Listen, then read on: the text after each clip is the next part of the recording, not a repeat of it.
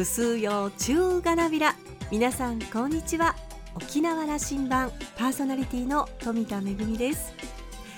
今日は2020年最後の放送となります。今年は1年大変な年でしたね。それぞれのご家庭そしてそれぞれのお仕事でいろんなご苦労があったかと思います。皆さん1年本当にお疲れ様でした。年末年始は静かに過ごすという方も多いんじゃないかなと思います。ゆっくり休んで英気を養ってそしてフレッシュな2021年迎えたいですね。さあ沖縄羅針盤今年最後の放送となります。どうぞ5時までお付き合いください。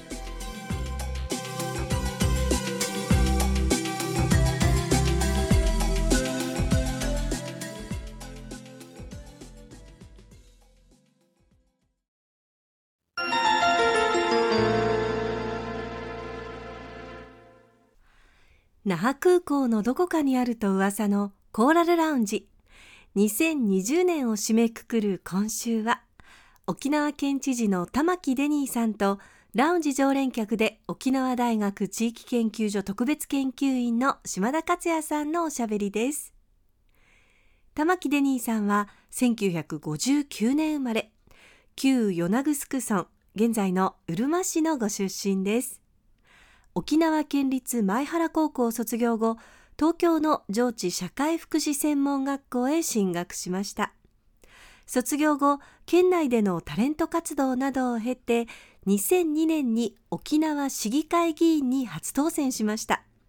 その後2009年の衆議院議員選挙で当時の民主党候補として沖縄第3区から出馬し初当選。以後4期9年間国会議員を務めました。2018年尾長前知事の後を受け沖縄県知事選挙に初当選。沖縄羅針盤には2013年以来7年ぶりのご出演です。デニー県政の課題や展望をじっくりと伺います。なおこのインタビューは11月24日に収録したものです。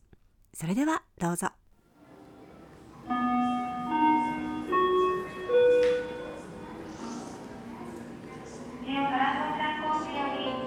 まあ、まず私はその県知事選挙の公約の時にダイバーシティディプロマシーデモクラシーという3つの D を最初に話をさせていただきました。出馬会見の時に。その時にそのダイバーシティという言葉多様性という言葉が率直に出てくるっていうことは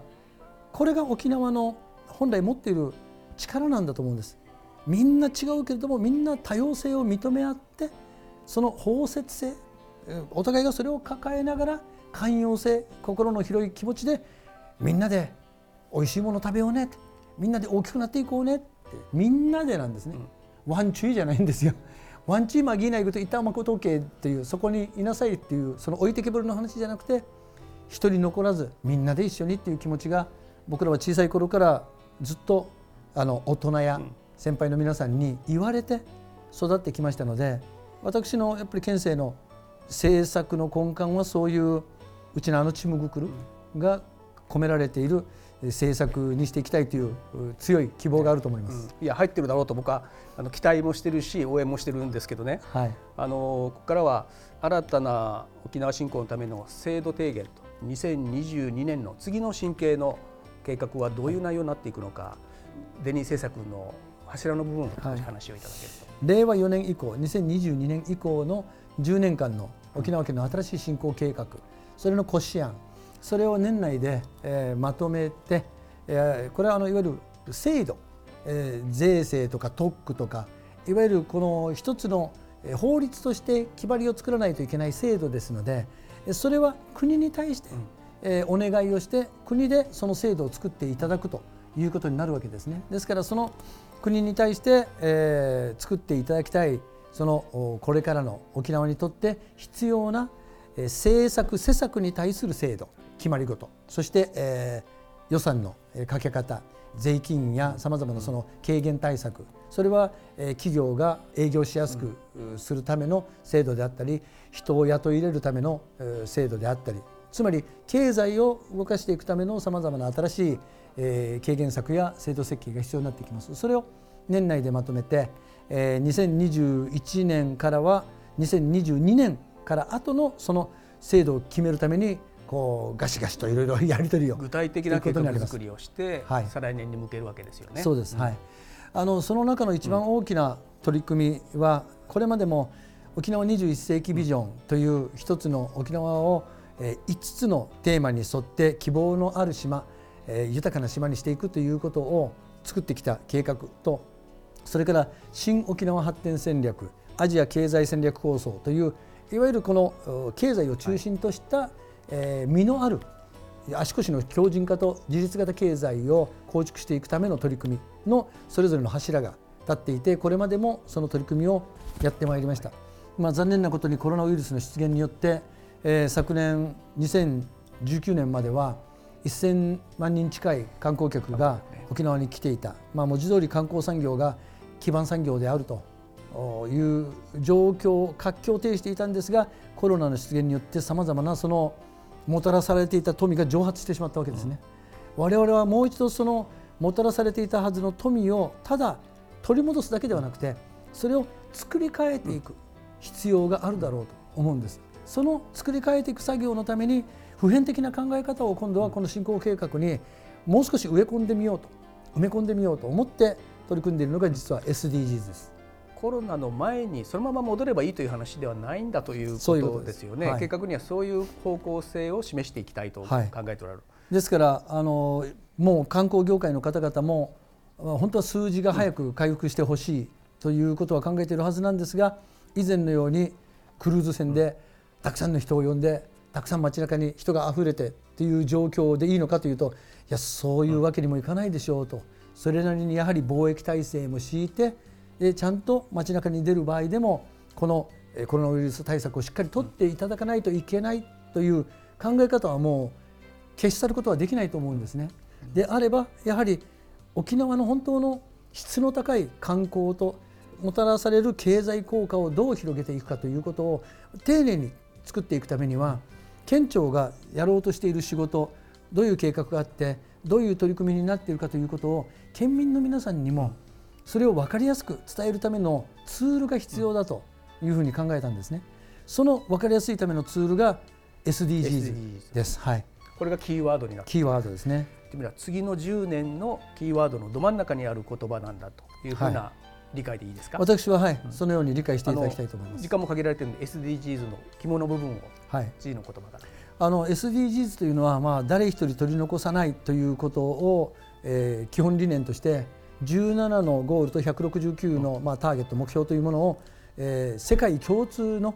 国連が提唱して世界共通の目標として作ってあります。これは日本政府も同じように SDGs を推進する、はい、推奨するということで取り組んでいますが実はこの SDGs にあの書かれていること例えば貧困をなくそうとか良質な教育を公平にとかあるいは陸の環境も守ろう海の環境も守ろうパートナーシップを大切にしようということは実は一つ一つの目標というのは私たちが社会経済活動を行っていく上でどれもがつながっている目標なんですね。ですから例えば子どもたちが学校で SDGs について小学生が何かを学ぼうと思ったらでは街に出て道路を歩いてみましょうと道路は歩きやすい道路になってますか？お花は生えてますか？塵は落ちてませんか、っていうことを自分たちで探してみましょうっていうことになると自分でその SDGs を実践することができるんですね。そうするとこの子どもたちがやっていることをそのままじゃあ役所はこのためにどういうことをやってるの？県庁はどういうことをやってるの？日本政府はどういうことをやってるのっていうふうにつなげていけば自分たちがやっていることといわゆる行政がやっていることの仕事の見える化ができる、そして見える化をすることによってあ自分たちだったらこういう沖縄にしたい。こういう方向性を作りたい。今度はその街づくりや沖縄県づくりに参画をする気持ちが出てくる、これがこれからの時代の若い人たちはおそらく教育の中でもっとその自分が発見をし自分が考え自分で動いていくためのいわゆるアクティブラーニング的なそういうものが求められるでしょうしそれが当たり前の社会になるのだと思います。あの台湾のタンさんとも議論なさいましたね、はいはい、いい議論なさっておられてその行政や、まあ、台湾ですと政府とその市民との信頼関係が次の時代に大変重要なものになってくるんだというような表現だったすごく記憶に残ってるんですけどね。はい、いわゆる丹大臣がおっしゃってたのは我々が政府が国民に対して何かこれをしろと言ったのではないと。我々はこういうことを考えているけれどもそれについて実践している技術を持っているあるいはもうすでに取り組みをしているそういう人たちをつないだだけなんですと。その皆さんが持っている力をぜひ私たちに貸してください。でその方々も分かりました。では私たちの技術を、え提供しますので利用してください。そこに一番大事なのは信頼関係だったと、要するに政府が私たちのことを信頼してくださいと言って本当に向き合って彼らも自分たちのことを信頼してくれるんだったらどうぞ力を使ってくださいと言ってくれた。そこが一番大事なことだったというふうなお話だったんですね。今度のコロナ対策に関してはもう台湾は世界の優等生トップなわけですけども、はいはい、それはまさにそこが成功の理由だったわけですよね。そうなんですあの本当に、うん、世界各国もぜひ学んでいただきたいし私たち沖縄も絶対学ぶべきだと思うのはお互いが取り組むことについて先にこれはうまくいかないだろうとか「憂いゆくしりやさに、うん、うさきならかきららんしか」みたいなそう最初から忌避感あの拒否感みたいなものがあったりすると物事はやっぱりその不信が先に立ってしまう。しかしそうではなくあなたの話を聞かせてくださいという身を乗り出していく気持ちがあれば向こうも乗り出してくるでしょうしそれいい話ですねと言えば距離感が縮まっていく、うん、これが一番大切なんではないかと。そうでしょう。まさにこれ,、はい、これまさにまさにデニー知事のお得意技の部分であるわけだから。まさにはい。本当にその、うん、沖縄県の行政のやってること事業や予算をきちんと見える化できるように努力していかないといけないと思いますね。一つその見える化ということのあの手法なのかもしれませんけどこの IT 政策の中でですね25年前のマルチメディアアイランド構想の時に僕はだいぶコミットしていましたけどね、はいはい、あの時に一人一人のマルチメディアという言葉を使っていたんですよ。うん、IT 今で言えば IT リテラシーの話だと思うんですよね。はい、教育への IT リテラシーの話。沖縄が全国に先駆けて子どもたちもちろんやりますよ中高年の IT のそのリテラシー高めるということを、ちょっと先んじてやりませんか？はい、あの大変大事なことだと思っていまし、ね、それもあの丹大臣との対話で出てきたんですけど、あの丹大臣のおばあ様が、うん、あの非常にそのスマホを駆使してらっしゃるらしいんですよ。でそのおばあ様とおばあ様の年下のん？友達？お友達と？よくそれでやり取りをしてるんだと。おそらく中高年の方々に対してもその、まあ、ハードルというか入り口をもっとこう入りやすくすることはたくさんあるだろうしそれによってその IT 格差は絶対にあの生まれないということもやっぱりそこも信じて提供するべきだというふうにおっしゃってましたね。70代、80代の人たちがこれはすごくこれから問題になってくると、はい、そのそれこそ デジタル化でいろいろな手続きがこれにどんどんシフトしていく中で70代80代が置いていかれるということを僕はすごく危惧していまして、ね、はい、まさにおっしゃる通りでこれから後の時代の若い人たちは、うん、私の4歳3歳の孫がもうこう寝っ転がって YouTube 見ながらこうやって自分で見たい番組を チョイスするような世代ですから、うん、少しその格差ができてしまいそうな方々にも、えー、分かりやすいそして加わりやすいそういうその IT の提供を考えていくことが必要だろうと思います。沖縄らしい沖縄らしい、はい、戦後100年というところの沖縄をみんなで想像するという力を持たないといかんと思うんですけど、はい、デニチどんなことを想像なさいます？沖縄が間違いなく変わっていると思うのは移動手段がもっと自由になっているだろうと思います。うん、今は車に頼っている沖縄社会ですけれどもこれからは鉄軌道のみならずさまざまな移動手段が考えられそのための、え移動帰路道ですね。道が作られていくだろうと思います。そうするとだんだん車が走る道路から、うん、たくさんの方々が利用しやすい道路に生まれ変わっていくということも想像できますし例えば駅まで乗り物がないと思っていても実は自由に乗り捨てができる電動スクーターですとかそれは全部その IT で管理すればすでにあの台湾でも行っていることですので沖縄がそれを取り入れようと思えば何の問題もないと思います。そこでお互いが信じ合ってやっぱりそういうものを導入して、うん、そういうその CO2 のない街にする子どもたちに健康な、えー、良好な環境を提供する。まさに循環型社会だったりするわけですね、うん、だから計画はすべてそうやって連関している。つながっていると思います。一つの計画だけがポツンとあるのではなくて実はあの100年先の戦後100年先の沖縄をつなげてみると実は例えば農業にしても IT や IoT をうまく活用して管理型の無農薬の農業が行われていて若い方々が喜んで農業に参戦していてそしてその中では、県民の皆さんの健康管理なども全部行われていて県民が、いわゆるカロリーオーバーにならない、その、食事や食材も沖縄が提供して沖縄で加工しているという生活に全てつながってくることになると思うんですね。ですから100年先戦後100年先の沖縄というのはまさに本来沖縄が持っていた力を取り戻す、そういう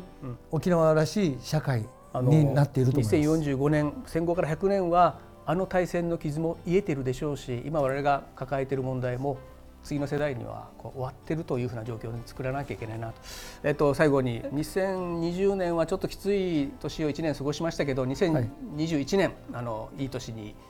していこうということをどうぞあの知事のメッセージをもらって終わりにしたいと思います。あの県民の皆さんにも非常に厳しい状況苦しい環境で一生懸命頑張っていらっしゃることには本当に心からあの感謝を申し上げますしまたえー、医療関係の方々やさまざまな分野でこの県民生活を支えるために取り組んでいらっしゃる方々には本当に敬意を表したいと思います。ですが私は一番大切なことは全て私たちのその進む先には希望があるという気持ちを持っていただきたいということです。今は大変だけど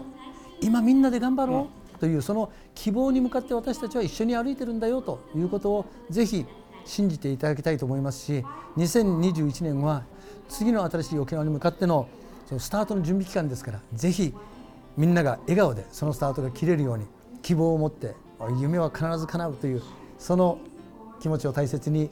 一緒に頑張っていきたいと思います。デニー知事らしくなってきました。ありがとうございました。ありがとうございました。一平二平デビタン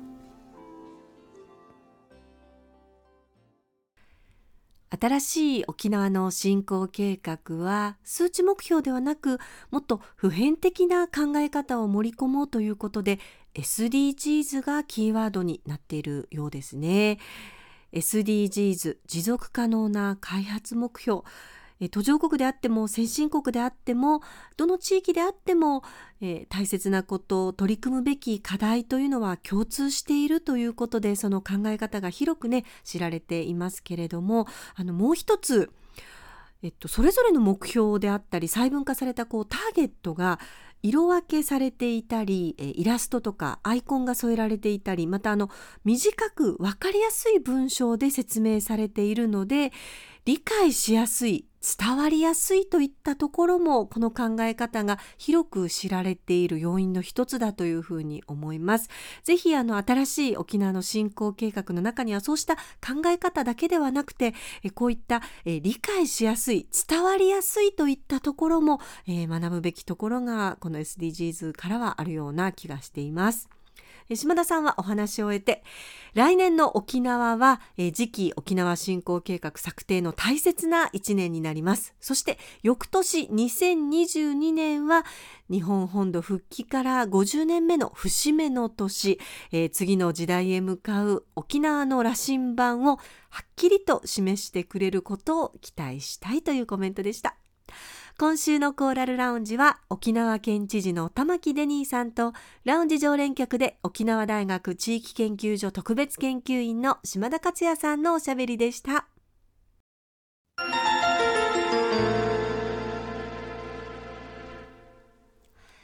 めぐみのあしゃぎだよりのコーナーです。今年1年を振り返ってみると、えー、舞台に携わる人間としては公演の延期中止が相次いでなかなか辛い、1年でした、えー、実はですねあの本当は秋にイングランドとスコットランドで琉球芸能の公演を予定していたんですけれども、えー、感染拡大で、まあ、あの何度かこう延期を繰り返してですねタイミングを探っていたんですけれども、えー、残念ながら今年度は難しそうだなということになりただまあ来年の同じ時期に、えー、公演できないかなということで望みをつないでるところなんですが、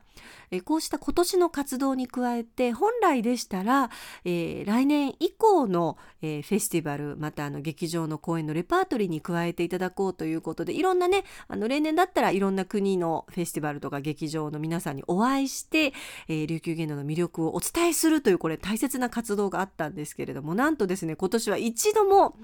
えー、海外に行くことができなくてですね、えー、来年以降本当に厳しいんですがただまああの機械音痴なりにいろいろと勉強することもあってですね、えー、オンライン上でつながることもできるんだなとか、えオンライン上でこういうふうに、えまあ、琉球芸能の魅力をお届けするためにはやっぱりねあの英語力ももうちょっと頑張んなきゃいけないなと思いましたしいろんなこうね講演映像の編集とか字幕をつけるとかまだまだやることがたくさんさんあるなというふうに思いました。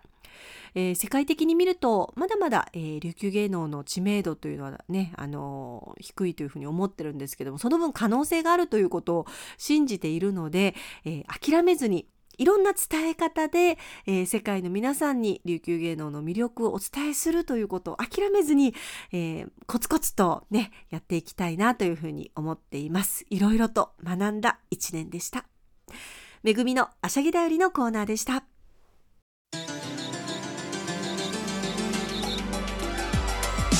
ラジオ沖縄ではラジコでの配信を行っています。スマートフォンやパソコンでのリアルタイム聴取のほか1週間の振り返り聴取も可能ですさらに沖縄羅針盤の過去の放送音源はポッドキャストでも配信していますこちらはラジオ沖縄のホームページからアクセスしていつでもお楽しみいただけます沖縄羅針盤のホームページでは番組情報の発信のほか私富田恵とコーラルラウンジ常連客の島田克也さんのフェイスブックへもリンクしておりますのでお時間のある時にぜひこちらもチェックしてみてください。沖縄羅針盤今年も1年お付き合いいただきまして一平二平で見るパーソナリティは富田恵でした。それでは皆様どうぞ良いお年をお迎えください。